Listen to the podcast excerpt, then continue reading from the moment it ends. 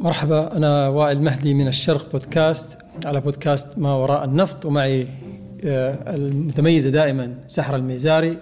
لكن إحنا اليوم في مكان جديد ومكان مختلف ومكان مهم جدا. وين إحنا اليوم دينا سحر؟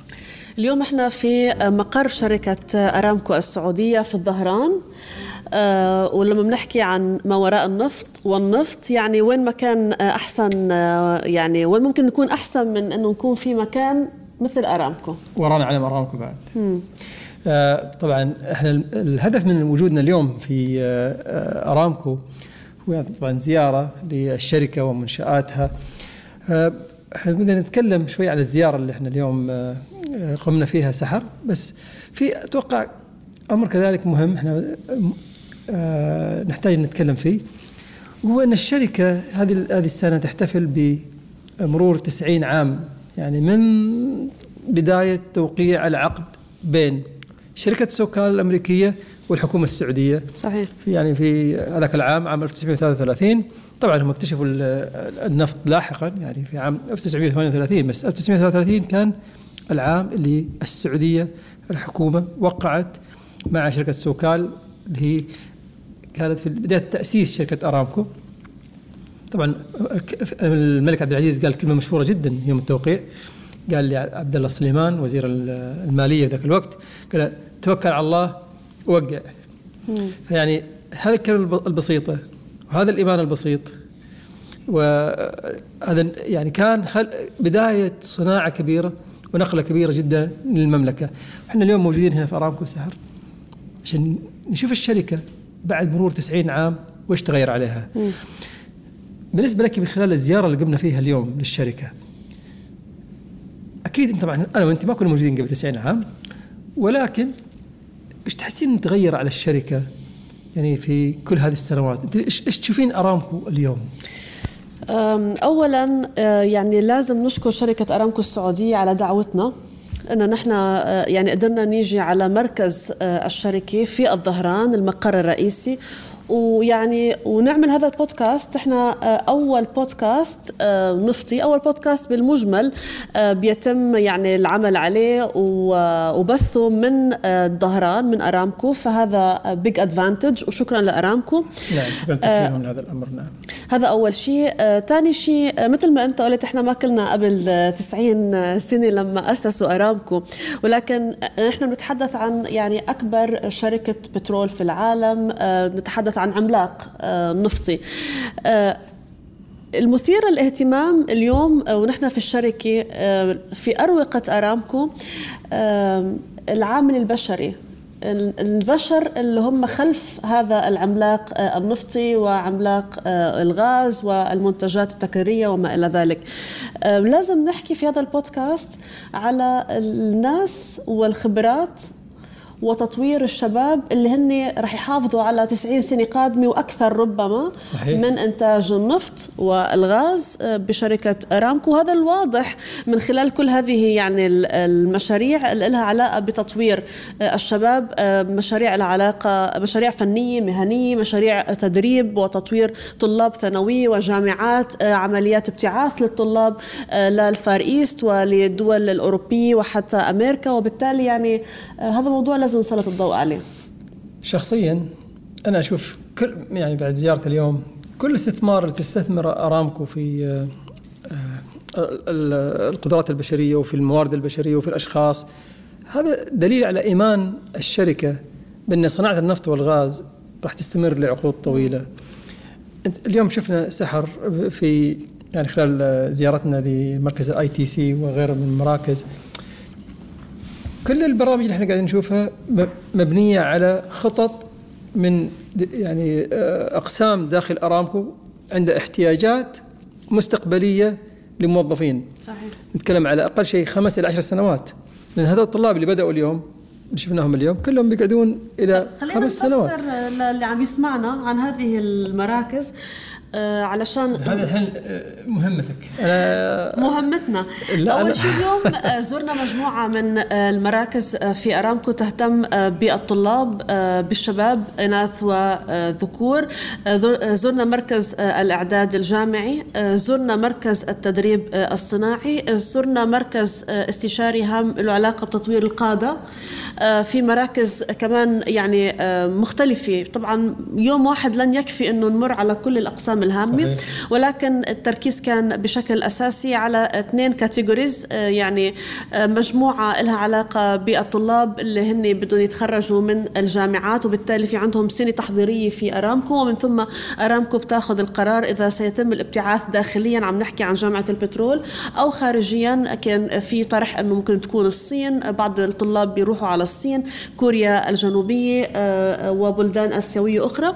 وبعض الطلاب بيروحوا على أستراليا وعلى دول أوروبية. طبعا ذكر لك آه، اللي هو النائب التنفيذي للرئيس آه، للموارد البشرية والخدمات المساندة آه، المهندس نبيل الجامع. اليوم في المقابلة اللي أنت أجريتيها معه ذكر لك السبب خلف إرسال الطلاب إلى جامعات في شرق آسيا. لأن الشركة يعني عندها أعمال استثمارات كبيرة. في في آسيا. في عندها مكاتب في عندها فروع فيحتاجون إن الخطط الموارد البشرية يعني تتماشى مع خطط الشركة التجارية والاستراتيجية. فهذه كانت يعني معلومة مهمة. إن أرامكو مو فقط شوفي هذه كانت نقطة مهمة عن أرامكو السعودية. أه وأنا ما أقولها مجاملة صراحة. أرامكو السعودية لما أشوف كل شركات النفط في المنطقة هذا الأمر كان يعني عشان كذلك نكون يعني آه، صادقين.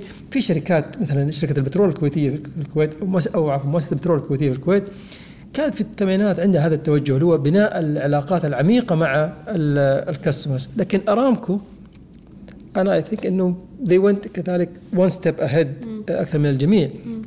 من من السبعينات شركات النفط يعني الوطنية في في المنطقة كانوا يفتحون مكاتب تسويق. ويروحون يعني آه، يوظفون أشخاص من أبناء البلدان برا عشان يسوقون هذا النفط. ارامكو الان راحت one step further تعلمهم يتكلمون اللغة يعرفون الثقافة.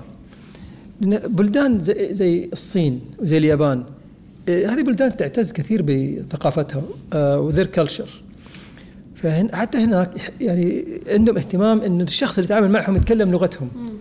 خصوصا الثقافه الصينية واليابانية. فشيء مهم جدا إنهم من البداية يتعلمون هناك يعرفون الثقافة يعرفون اللغة عشان يقعدون في آه، آه، هذه البلدان ويطورون أعمال أرامكو لسنوات أطول. أرامكو مو فقط تبيع نفط وغاز لهذه البلدان. لا أرامكو عندها يعني خطط شراكة طويله الامد وهذا وائل كله يعني بيتماشى مع هذه يعني كل هذه الخطط للتقارب مع الصين التقارب السعودي والعربي مع الصين بمجالات صحيح. مختلفة. ف يعني لما نتحدث عن ابتعاث طلاب سعوديين للصين هذا بيقرب وجهات النظر بيقرب يعني بينقل ثقافات مختلفة وبالتالي يعني هذه انيشيتيف أو مبادرة يعني من قبل أرامكو. على الجانب الآخر هذا فيما يتعلق بالطلاب يعني الجامعيين. على الجانب الآخر في برنامج تدريبي صناعي آه، متخصص آه، بالجانب الفني والجانب المهني. آه، أرامكو بتقدم يعني خدماتها في هذا المجال لثلاث فئات وثلاث شرائح. عم نحكي عن الطلاب الثانوية عم نحكي عن طلاب وخريجي كلية التقنية اللي بحاجه بحاجه إلى هذه المهارات الفنية. كذلك برامج للموظفين يعني برامج داخلية. وبالتالي يعني عم نحكي كانوا عم يخبرونا عن أكثر من 1600 طالب بالمجمل يستفيد سنويا من من هذا النوع نوع من التدريب الفني وبالتالي عم نحكي يعني آه، عن آلاف المستفيدين آه، بشكل مستمر من خبرات أرامكو. طيب. صحيح. في كذلك نقطة مهمة سحر. في الغالب نحن نتكلم عن آه، خطط تطوير الشباب والكوادر الشابة في غالبية الشركات. الحديث يكون في المجمل حديث يعني لطيف آه، يكون اغلبه يعني علاقات عامة آه، محاولة تحسين صور هذه الشركات. لكن للأمانة اللي قاعد تسويه أرامكو مو فقط لتجميل الصورة أو آه، يعني للظهور بمظهر إنها شركة داعمة للشباب فقط من الناحية الشكلية مثل ما يصير مع شركات كثيرة جدا. دائما يتكلمون عن خطط للشباب وعن خطط لتطوير الكوادر الوطنية. لكن على الأرض هذه الخطط ما تترجم إلى يعني وظائف حقيقية وما تترجم إلى فرص. وفي نفس الوقت في شركات كثيرة توظف. لكن توظيف الشخص لا يعني تطويره. هذا أمر أهم. صحيح. يعني إحنا الآن في عصر أصبح تطوير الكفاءة أهم من توظيفها. صحيح. فلهذا السبب اللي شفناه إحنا اليوم في أرامكو وهذا كذلك ما هو مجاملة هذه كلمة حق. أه تغير أنا بالنسبة لي تغير كبير. أنا يعني شفت أرامكو على مدى يعني سنوات طويلة وأتذكر الرعيل الأول والجيل القديم في أرامكو أرامكو أي نعم من أول يوم كانت تستثمر في آه، أبنائها ليش؟ كانت شركة مملوكة ل يعني آه، ملاك أمريكيين وكانت الحكومة السعودية حريصة جدا إن السعوديين داخل هذه الشركة الأمريكية إنهم يحصلون على فرص ويطلعون. في نفس الوقت هذه الشركات الأمريكية تاريخيا في السبعينات لما بدأت تحس إن الحكومة السعودية آه، تحاول تأميم أو الشركة. فكانوا يحاولوا كذلك إنهم يدعمون السعوديين في الشركة انه يوصلون لمناصب عليا كنوع من يعني آه، إرسال رسالة للحكومة السعودية نحن نهتم آه، بالسعوديين. وكان آه، المهندس علي النعيمي أول رئيس سعودي لأرامكو. يعني نتكلم على السبعينات والثمانينات. الشركة بدأت أعمالها في الثلاثينات. نتكلم عن 40 أو 50 سنة من يعني إدارة أمريكية. فكان هذه يعني تقولين احتياج لهذه الشركات. اليوم إذا نشوف نفس الأمر امتداد لهذا الاستثمار. لكن الشركة اليوم عندها احتياجات ثانية. ما هي احتياجات سياسية زي ما كانت أرامكو في في السبعينات والثمانينات.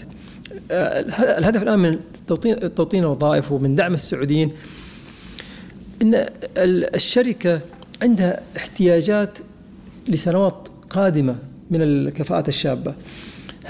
طبعا كنا نعرف إنه في skill gap كبير في ال industry صناعة النفط. آه، والعوامل كثيرة. يعني اولا في تغيرات يعني على مستوى الثقافة في الغرب. هندسة البترول ما صارت تخصص جاذب. لأن موضوع إن الإنسان يعمل في شركة نفطية أصبح ما هو شيء جاذب. خصوصا للشباب اللي يؤمنون بموضوع التغير المناخي وإن الشركات النفطية يعني عدو للأرض. فصار يعني هذا التخصص بعيد عن كثير من الشباب صاروا يتجهون لأشياء ثانية. لكن واقع الأمر إن حتى الشركات النفطية في الخارج قاعد تواجه نقص في الكوادر. آه، طبعا في دول نفس إندونيسيا كانت تخرج مهندسين بترول ب يعني أعداد كبيرة وضخمة. الشركات زي شيفرون كانوا يستفيدون من من هذه الخبرات لأنه شيفرون عنده أعمال في إندونيسيا كانوا يوظفونهم ومع الوقت يروحون يعني إيش آه، يستفيدون منهم في في الشركة بصورة عامة هذا الأمر هو نفسه نشوفه في في السعودية أو في دول ثانية في المنطقة من وين راح نجيب كفاءات؟ وين راح نجيب مهندسين؟ نجيب فنيين. وهي الخطط اللي, اللي عم تشتغل عليها أرامكو؟ Exactly. على كل الأحوال آه، نحن لازم ننوه إنه إحنا على شاشتنا على الشرق الأخبار واقتصاد الشرق مع بلومبرج اجرنا مجموعة من المقابلات آه، الهامه اجرنا مجموعة من المقابلات خلف الكواليس مع شباب وصبايا يعني آه، انضموا لهذه البرامج التدريبية اللي أقامتها أرامكو استفادوا منها وأصبحوا اقتربوا من أن يدخلوا سوق العمل استمعنا لتجاربهم وقديش هم متحمسين. بس, ما حسيت اليوم بالغير؟ مو ودك ترجعين ترين طالبة ومتخرجه من الثانوية؟ ندخل واحدة من البرامج هذه؟ إيه ما كان عندنا الفرصة بوقتها يعني يكون في برامج يعني راحت علينا. راحت علي يعني يمكن ارامكو تفتح المجال بعدين آه، لأي أفكار تطويرية ثانية لمجالات يعني متعددة ما بنعرف. ممكن يفتحون التلفزيون بعدين ياخذون بس لا خلينا بالشرق خلينا بالشرق عموما عندهم يعني أرامكو صراحة كان عندهم تلفزيون يعني للمعلومية زمان تذكرين يعني تلفزيون أرامكو إحنا كنا صغار في العمر. صحيح. آه وعندهم راديو. ارامكو يعني كان صراحة رائدين في المنطقة هنا صحيح. في المنطقة الشرقية في هذا الأمر. لكن آه، إذا تكلمنا سحر على على كذلك آه، الواي لاب ما شدك ال YLAB أنا شخصيا شدني ال YLAB اليوم. مم. إن المجلس الاستشاري هذا كذلك من الأشياء اللي اشوفها متميزة في أرامكو. كمان اللي عم بيسمعنا هو المجلس الاستشاري للقادة. نعم الشباب للشباب القادة في الشركة. بالشركة. هدول الشباب يعني بيكون عندهم مهمات يقربوا وجهات النظر بين الموظفين العاديين وبين الإدارة في يعني ملفات متعددة. معك حق. بس وفي يعني كمان عشان نثبت إن هذه ليست يعني محاولة لتحسين الصورة لا إنه هذا يعني مجلس حقيقي. كثير من مسؤولين في الدولة الآن م. كانوا يوم من الأيام من الوايلاب م. أنا يعني ممكن نذكر أسماء يعني كثير منهم م. بعضهم أصبح وزراء تخيلي الآن وهذا كلهم كانوا في الوايلة إيه وهذا الكلام اللي استمعنا اليوم له من المهندس عبد الله الجامع لما قال إنه يعني الموظف في أرامكو بعد سبعة لعشر سنوات بيصبح يعني مركز استقطاب الكثير من الوظائف الهامة بسبب يعني برامج التدريب الهامة اللي بيخضع لها بسبب يعني الخبرة في هذا المجال وبالتالي يعني في إعداد للموظف. على كل الأحوال إحنا لو نحكي عن هذا الموضوع في في الموارد البشرية. خلينا نطلع شوي نتكلم عن 90 سنة ونتكلم على قبل 90 سنة قبل 90 سنة اليوم كان عندنا فرصة يعني نزور مراكز متعددة بأرامكو.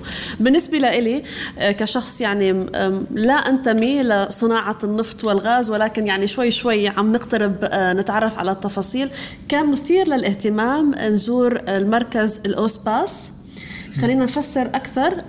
هو بالإنجليزي هو اختصار ال Oil Supply Planning and Scheduling Department. بيسموه بعصب عصب شركة أرامكو. لما بتدخل على هذه الغرفة أو هذه القاعة الضخمة يعني very impressive video wall أو شاشات متعددة فيها tracking للغاز والغاز الطبيعي وال oil والمنتوجات التكريرية والكهرباء. والكهرباء. وكذلك الفرض البحرية وحركات الشحن. يعني ارامكو شو بتنتج ولوين بتصدر وكل التفاصيل غرفه سرية. يعني ما كان مسموح إنه نصور فيها. أتمنى انه يعني صورنا بشكل بسيط. أتمنى يكون عندنا فرصة إنه نصور بشكل أفضل. كمان رح نشوفها على الشاشة. خلينا نحكي عن أهمية هاي القاعة وائل لأن هي رح تاخذنا على ال core industry على ال oil and gas. صحيح. طبعا again ال OSPAS يعتبر من معالم ارامكو السعودية. هي كفكرة؟ طبعا في أقسام في في ال OSPAS إحنا طبعا ما رحنا لها اليوم. أنا حظيت بزيارات سابقة وطلعت عليها. في يعني أشياء مثلا زي زي ال geosteering تدخلي تحسين إنه قاعدين in gaming room شباب يعني صغار في العمر كلهم يوجهون الحفارات من على بعد. شلون تحفر؟ شلون تنزل؟ تروح حفر أفقي حفر رأسي. بس عشان كذا يسمونه geosteering ال rig وال drilling bit قاعد يتحكمون فيها أو الحفارة منصة الحفر يتحكمون فيها يعني من من هنا في الظهران. فال OSPAS يعني الميزه اللي فيه إنه في مكان واحد تكتشفين كل نقطة زيت تطلع من أرامكو من وين تجي وين تروح والأمر نفسه ينطبق على الغاز. طبعا الشاشة الظاهر قاعد قاعد تتوسع لأن كل يوم أرامكو قاعد تضيف حقول أكثر قاعد تضيف مرافق أكثر. طبعا أكيد إنه مع الوقت يعني في المزيد من المشاريع. إحنا طبعا إحنا نتكلم على أرامكو. الآن عندها برنامج رفع طاقتها الإنتاجية من 12 مليون. هي طبعا هي الطاقة الإنتاجية المستدامة اللي هي سستينبل ماكسيمم كاباسيتي إنها ترتفع من 12 مليون برميل يوميا إلى 13 مليون برميل يوميا. هذا المليون هي جهد طويل حيستغرق خمس سنوات عشان ينتهون منه هم بدأوا بدأوا فيه يعني من فترة. يعني تقريبا راح نشوف أول آه يعني أول الإضافات في في السنة القادمة أو في 2025 نشوف كذلك يعني إضافات أكثر. المهم إنه هذه الغرفة غرفة العمليات الأهم راح يكون دورها أكبر. راح يكون دورها أكبر وهي اللي راح بتفسر لنا يعني آه أرامكو كيف بتشتغل وكيف يعني تحليل المعلومة. وإحنا اجرينا مقابلات صحيح. وشفنا كيف بيتم تحليل البيانات اللي بتصدر عن كل هذه التشارتس اللي حوالينا. على العموم يعني كمان جدير بالذكر إنه إحنا اجرينا مقابلات لطيفة مع زملاء ويعني عاملين في هذه الغرفة. وفي حذر آه، بالحديث عن آه، البيانات لأنه هذه البيانات بيانات سرية والغرفة أساسا غرفة يعني آه، سرية. تصور أنت بتحكي عن عصب شركة أرامكو هذا العملاق النفط الضخم. كمان هذا مثير للاهتمام. اختيار الأشخاص المناسبين للعمل في هذه الغرفة تحليل البيانات. بعضهم كانوا شباب السحر. يعني أنت الآن أوكي هذا هو عصب الشركة. لكن ما لاحظت إن بعض الأشخاص اللي التقينا فيهم اليوم كانوا حديثي تخرج لهم ثلاث سنوات وأربع سنوات. بس هم أولاد أرامكو. آه لكن لاحظي إن هذه المسؤولية كبيرة الغرفة هذه آه، مهمة لكن فيها أشخاص شباب. مو كل شيء هنا في أرامكو يتطلب الخبرة، نعم الخبرة مهمة لكن آه، لاحظت إنه في توجه عند الشركة الآن إنه يعطون الشباب فرص أكبر، الشباب هم هم مستقبل الشركة. آه، فهذا كان أتوقع يعني أمر كذلك لافت. طبعا. على كل الأحوال في كثير تفاصيل نحكي عنها خلال زيارتنا لمقر أرامكو بس يعني إحنا طولنا عليكم وقربنا نخلص. لا. خلينا نحكي عن 90 سنة. هو أحد أهم أسباب زيارتنا ودعوتنا من قبل أرامكو إنه الآن أرامكو خلال هذا العام أكملت 90 سنة. نعم. شو هي التحديات؟ وأنا هلأ بسألك أنت كخبير آه، نفطي ومتابع ويعني الجانب الصحفي والجانب وجانب وجانب الأويل أند غاز. شو أبرز التحديات اللي ممكن نحكي عنها؟ طيب خليني أبدأ 90 سنة آه، أو الرحلة من مركز الأوسباس. كل يوم اليوم أنا وأنت كنا ماشيين في الممر آه، في طريقنا إلى الغرفة. كان في صورة للملك عبد العزيز زيارته مصفاة راس تنورة في عام 1947 هذه أول زيارة للملك عبد العزيز للمصفاة. راس تنورة هي مصفاة لكن هي كذلك مناء تصدير. فطبعا آه، كان يعني آه، لحظة مهيبة للسعودية لما صدرت أول شحنة للنفط من ميناء راس تنورة هذا كان حدث كبير جدا يعني للسعودية. طيب إيش تغير من ذاك الوقت إلى الآن؟ رأس تنورة إلى اليوم موجودة. رأس تنورة الآن هي أكبر مصفاة في السعودية.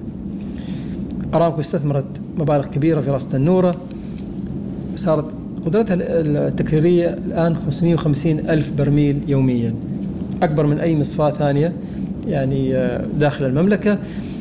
وما يضاهيها في الحجم بالنسبة لمنظومة أرامكو بالكامل غير مصفاة آه، بورت آرثر في أمريكا. هي تعتبر أكبر مصفاة في أمريكا. فأرامكو إلى اليوم تستثمر. أرامكو إلى اليوم آه عندها نظرة طويلة الأجل فيما يخص بالإنتاج.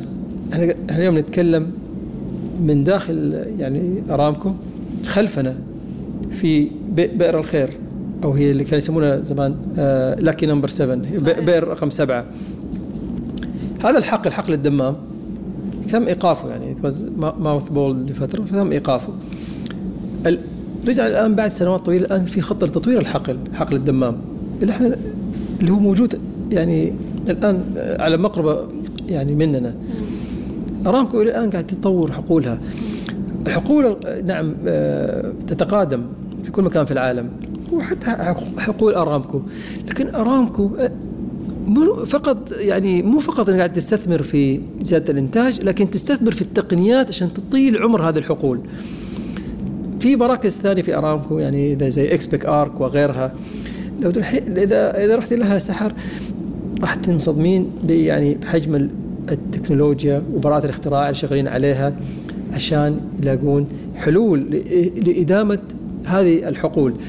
آه طبعا شوف المسألة فنية علمية بحتة. طيب هذا موضوع مهم بس إحنا بعد لنا ثلاث دقائق بس لهذا البودكاست. عشان هيك أنا بدي أسألك التحدي الآن الأبرز أمام أرامكو وكل شركات الطاقة العالمية بين التحول إلى الطاقة النظيفة من جهة وإلى الإبقاء على مشاريع آه، النفط والغاز واللي واضح أنه مش فقط أرامكو العالم كله مستمر بالنفط آه، بالتعامل مع النفط الخام وكثير من التحديات أثبتت أنه العالم غير مهيأ بعد الانتقال للطاقة النظيفة طيب آه، سؤالك اللي هو وش التحديات؟ إيه.